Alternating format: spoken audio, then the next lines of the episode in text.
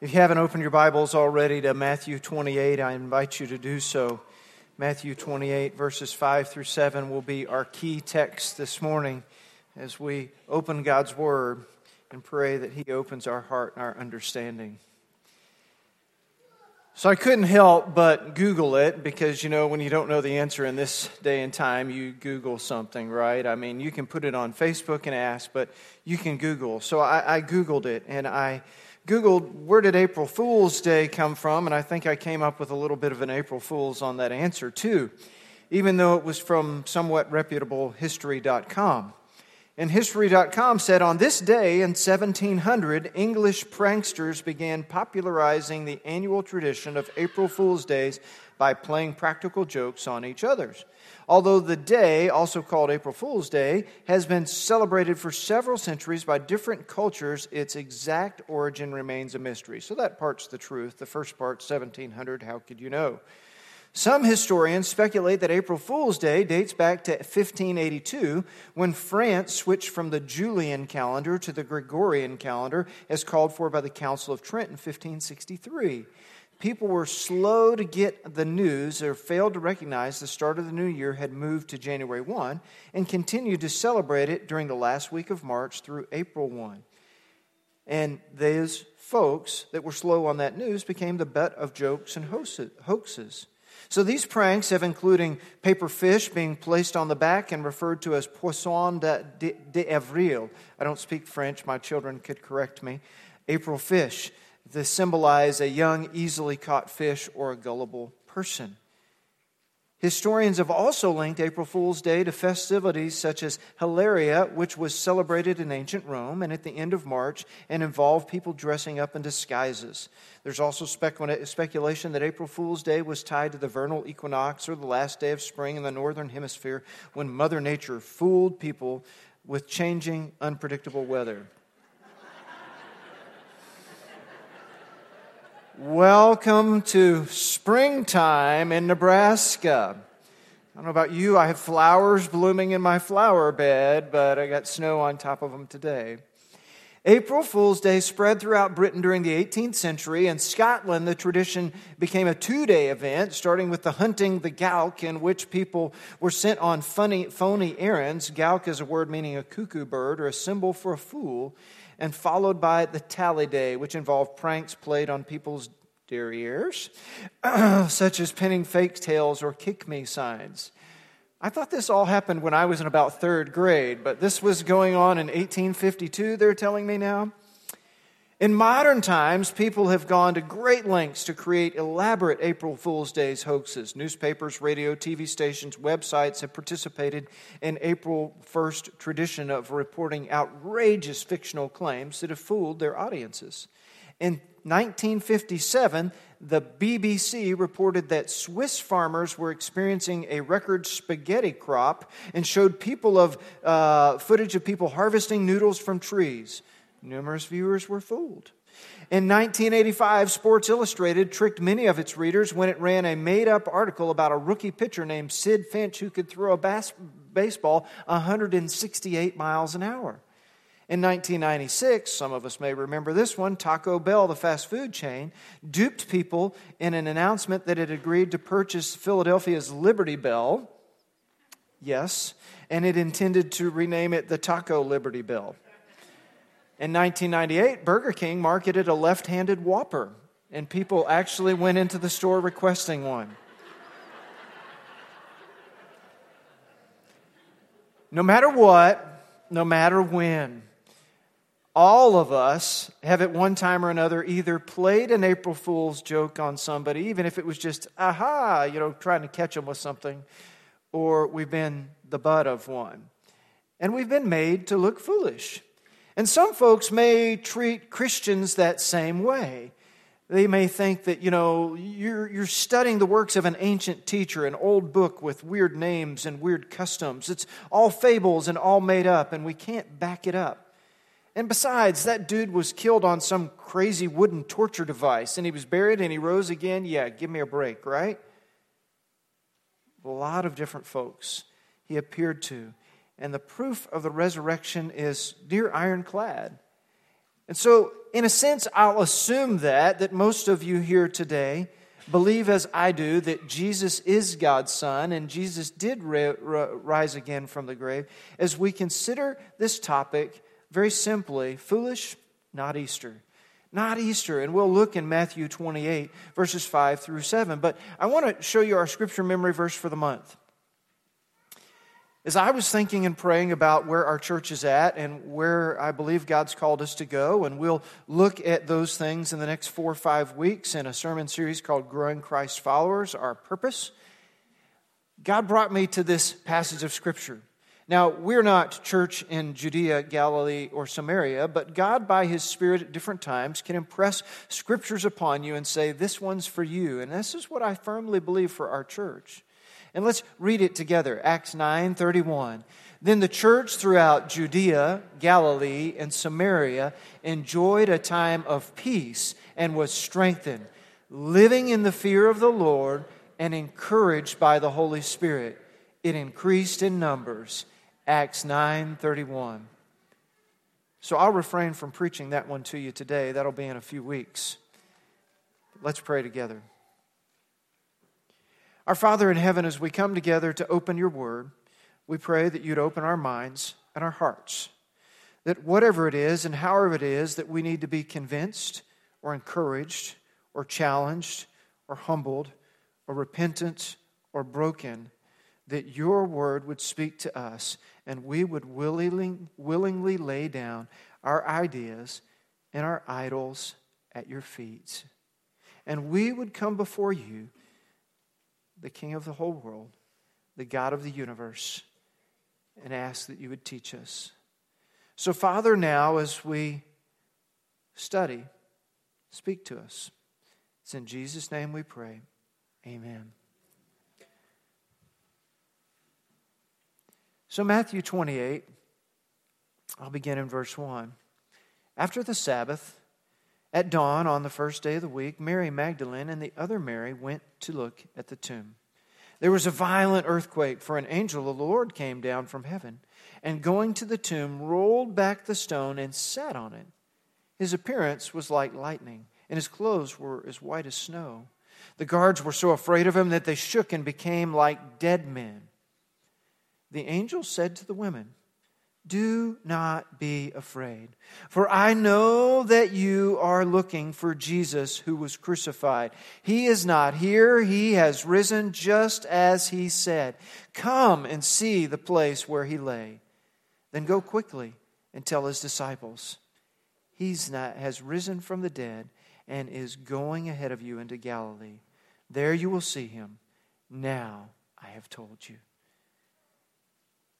When we consider this passage of Scripture beginning in verse 5, there's a phrase that we can't pass up before we get into the meat of our text and our points for you to fill in the blanks if you're that type and you want to do that.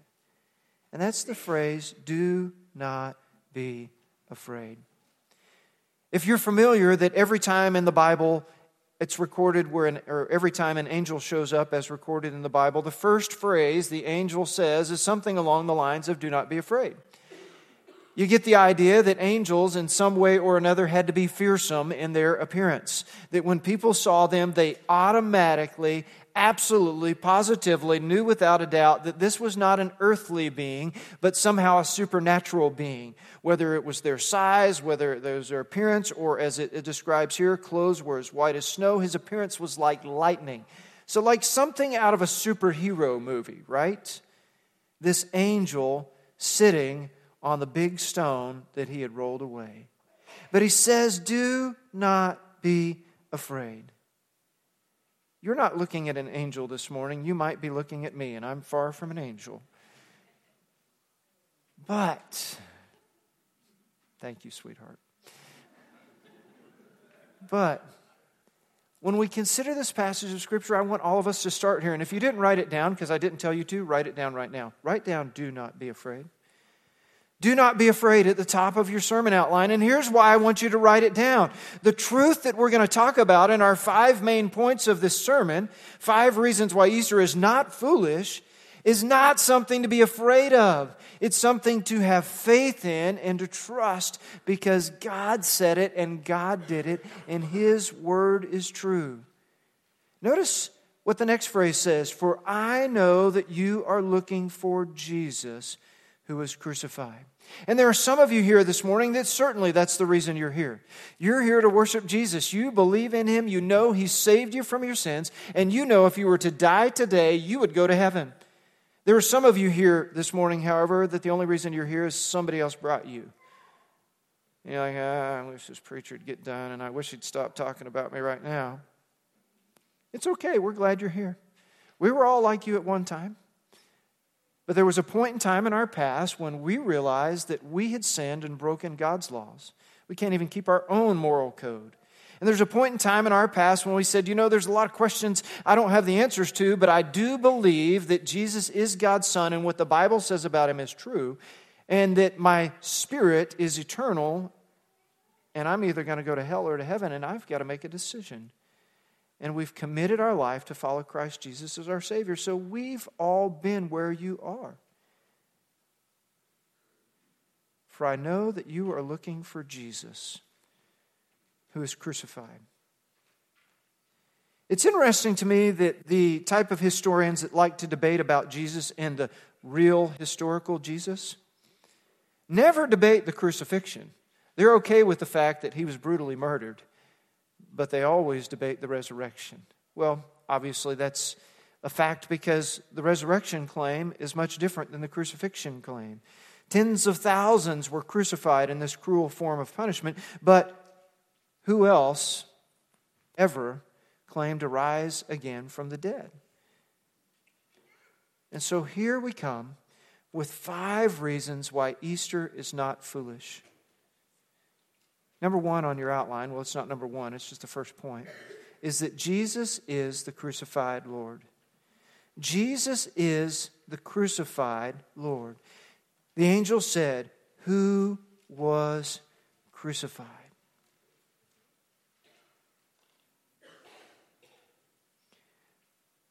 For us, it's a symbol to be celebrated. We've got a cross here and a cross there and a cross there, and they're decorated. At one point in time, somebody said to me, um, Pastor Aaron, why don't we have any crosses in our church? At which point, I invited that person to come stand right here and look up. I'm standing right under a cross. Now you all see our ceiling that needs to be repaired. We'll get there. We'll get there. We'll talk about it in a few weeks. But the largest cross in the building is right over my head as I preach. I don't know if the architect designed it that way or not, but the first time I walked in here and I looked around, I went, wow, look, there's a cross. The cross of Christ was a cruel thing, but God in His grace redeemed it and changed its meaning because Jesus did not stay on the cross and Jesus did not stay in the tomb. So the question you're asked there on your first point is who did Jesus die for? Who did Jesus die for? Well, most of us would immediately say, Me. Some of us might say, Everybody. And some of us, depending on our theology, if we've studied a little more, and if you're a certain type, might say, Well, he died for some people, but not other people, or maybe I'm not sure. And this isn't a sermon to debate those sort of things, but to simply say that Jesus died for sinners, and all of us are sinners. We've broken God's laws. If you turn over to 1 Peter chapter 2, so if you've got your Bible with us and want to go towards the back there, towards 1 Peter. And this is one of those passages of Scripture that you, you would do well to read at some other time because I can't exposit it now.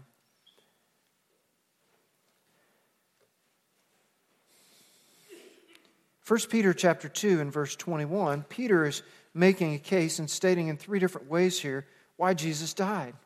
To this you were called because Christ suffered for you, leaving you an example. So he died as an example for us, that you should follow in his steps. In other words, sacrificially giving ourselves for others. He committed no sin, and no deceit was found in his mouth. When they hurled their insults at him, he did not retaliate. When he suffered, he, when he suffered, he made no threats. Instead, he entrusted himself to him who judges justly. Speaking of God, the ultimate judge. He himself bore our sins in his body on the tree so that we might die to sins and live for righteousness. By his wounds we're healed. So that we might die to sins and live for righteousness. Why did Jesus die? That's your answer. So that we might die to our sins and live for righteousness. Five reasons why Easter is not foolish. That's a big one. That we could have a different life. Not a foolish life, not a sinful life, but a righteous life because it's by His wounds we are healed. Jesus gave himself for us to give us new life. That's the first reason why Easter is not foolish. The second reason why Easter is not foolish is that Jesus is the risen Savior. Jesus is the risen Savior. Now, I emphasize it by my voice, and you might put a box or a circle around the as well. There is no other risen Savior. The definite article, the, it's not he is a risen Savior, because there is plenty of them and you can choose, you know. Kind of like when you go to the store and you got to pick out socks. No, I don't need that kind, don't need that kind. Mm, I know I want some, okay, yeah, this is, mm, that's not the right size. Oh, this is the perfect sock for me. There's not a bunch of risen Saviors to choose from, there's only one, and his name is Jesus. Thankfully, he comes in one size fits all, amen? And so that all of us, no matter who you are, no matter what you've done, no matter what's been done to you, that God loves you and He sent Jesus to die for you and He can save you from your sins and He will save you from your sins. He is not here, Scripture says in verse 6. He has risen. So that asks or begs a question What does Jesus' resurrection prove? I've written about that before, I've preached about that before, but just off the top of your head, you can probably imagine an answer. It proves that God keeps his promises. It proves that God has power. Promises and power. You got two P's there, right? You can write those down. Promises and power. God keeps his promises, and God has power that God is who He says He is, He'll do what He says He will do, and you can count on Him. Jesus, when He was alive and ministering, He raised people from the dead.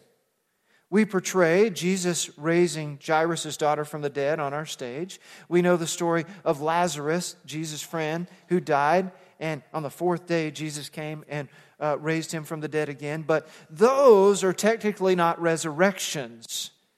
Technically speaking, theologians call those resuscitations because they got life again, but did Jairus' daughter live eternally without ever dying again? There was a day and time that she died. Did Lazarus die again, a regular earthly death? Yes he died. So he was resuscitated and brought back to life at that point in time, but he got old and he died. Or he had an accident and he died, or he got a disease and he died. Natural life happened, but with Jesus' resurrection from the dead, it is the one and only resurrection from the dead because it is eternal. He did not die again, he is still alive today. Amen. We serve a risen Savior, and Jesus' resurrection proves that God will keep his promises and God has all all the power he needs to have. That's what Jesus' resurrection proves, and there's no foolishness in that. The third reason, the third reason why Easter is not foolish is that Jesus is the promise keeper.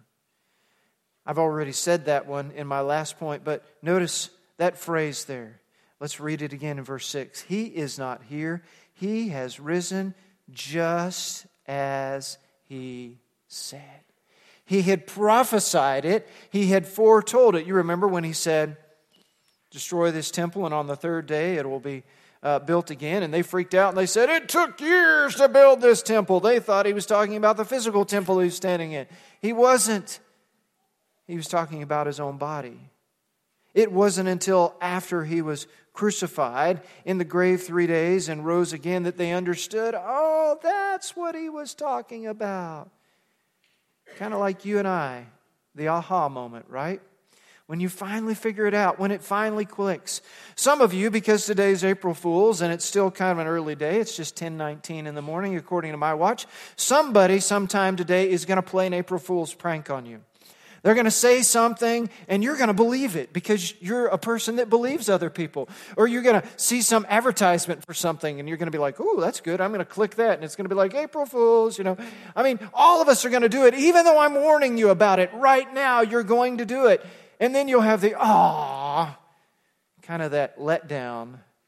That's the opposite of the aha moment. The aha moment is generally positive. When you've been thinking about something, when you've been praying about something, when you've been, uh, think, how does this work? How can I say this? How can I do this? And aha, the idea comes along. Jesus, as the promise keeper, when he was still in the grave, the disciples had fear, the disciples had doubt, the disciples were in hiding. But when they found out he had risen from the dead, they were changed. Look at that latter part of verse 6. Come and see the place where he lay. Past tense. He's not laying there anymore. He rose from the grave, past tense, just as he said, past tense. These things have already happened, and in the Greek syntax, they've been accomplished once and for all. Done, finished. You can't go back now. So here's your question If Jesus is the promise keeper, what must I trust Jesus with? I debated should I word, use the word should or must. But it dawned on me that most of us probably are sitting here this morning with a must.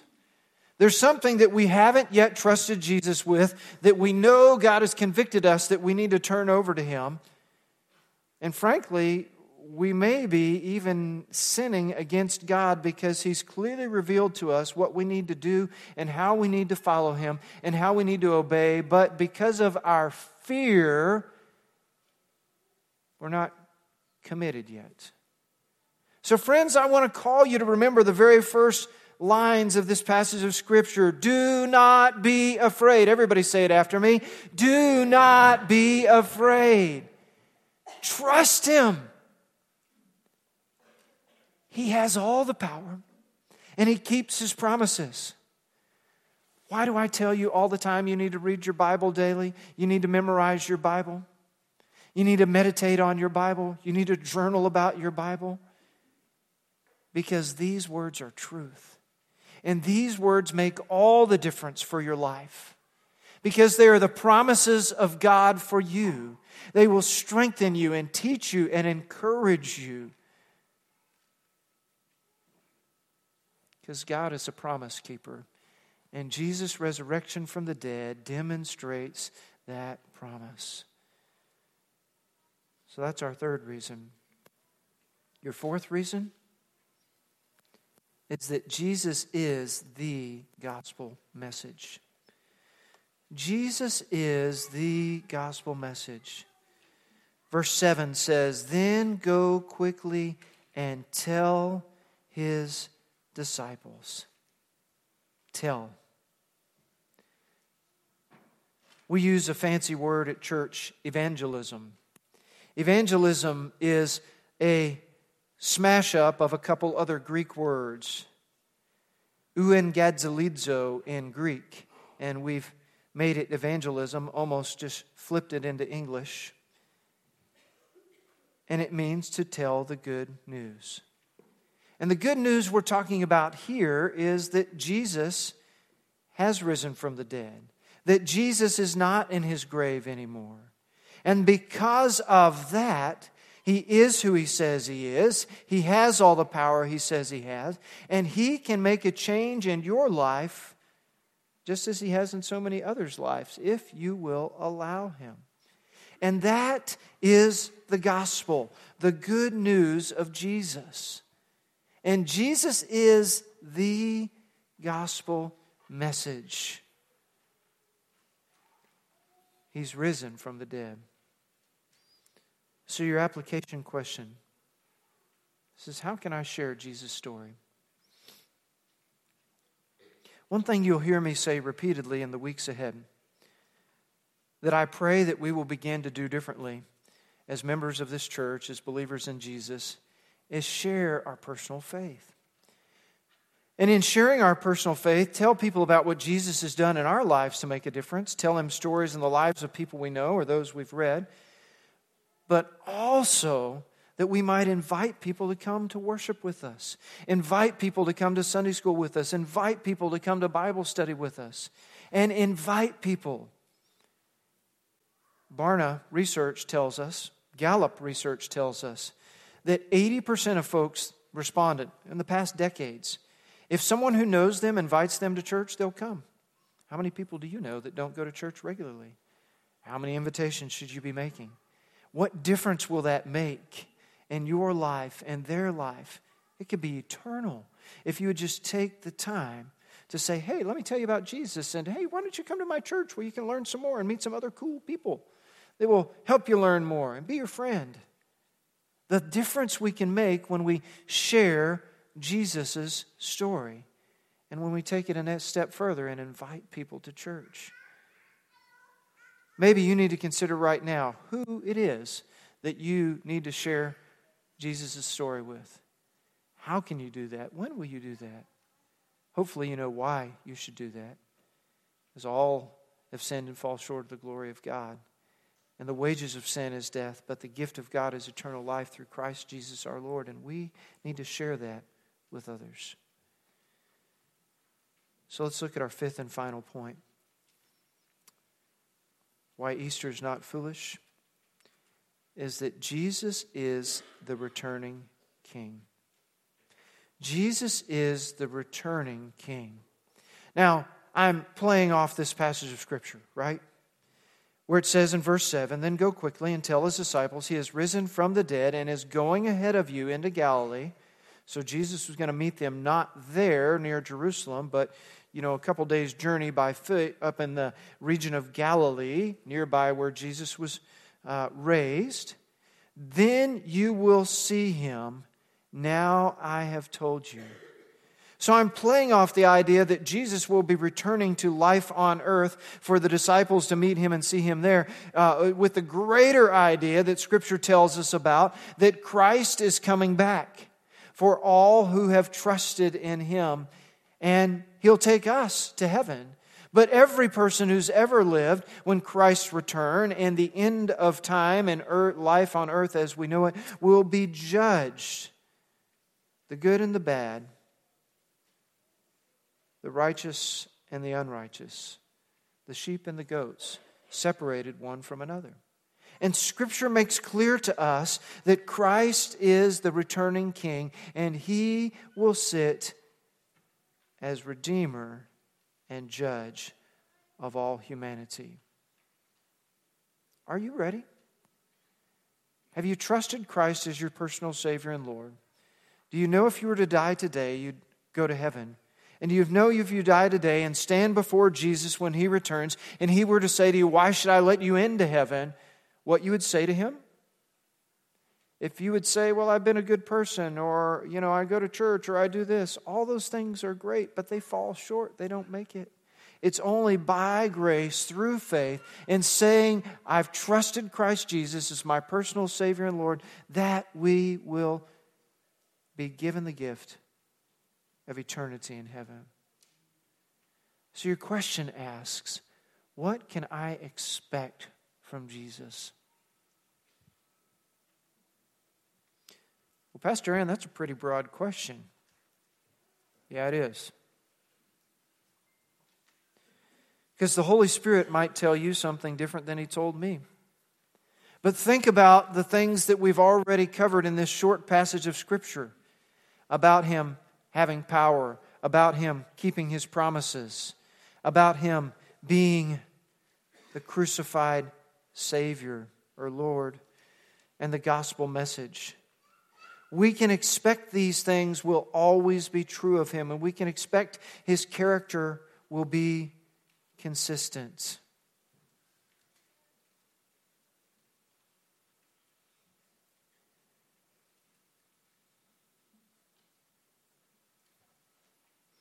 Can you imagine? You've walked with Jesus for a number of years. You've seen his humanity, his tiredness, and his hurt. You've seen every opportunity he had where he could be mean, he could be angry, he could take revenge. You've seen all of this and you've gone, man, this guy is just different in the way he acts with other people. But in addition to that, you saw that he taught in a way like no one ever taught before. Yeah, he taught in a Jewish style where he would tell stories and ask questions, but he had authority and he had power. And even the Pharisees were like, don't want none of that, and just walked away. And you saw because of his teaching that crowds came to him. Wow, man, this guy is something else. But more than that, this is a guy that can give sight to the blind. This is a guy that can raise the dead. This is a guy that can walk on water. And then they crucified him on a cross like a common criminal. And yeah, there was all that stuff he taught us at the Last Supper. That was good stuff, but man, he's gone. And what in the world is going on here? And the despair and the confusion and the fear, only to show up at the tomb and find that the stones rolled away and he's not there and there's an angel sitting on a rock saying, Don't be afraid. He's risen just as he said. Go and tell the disciples he'll, he's gone ahead and he'll meet them in Galilee. For those three days, you would feel mighty foolish. But on Easter Sunday morning, are all your foolishness should be wiped away because Jesus is the risen Son of God. Amen? Amen. Let's pray.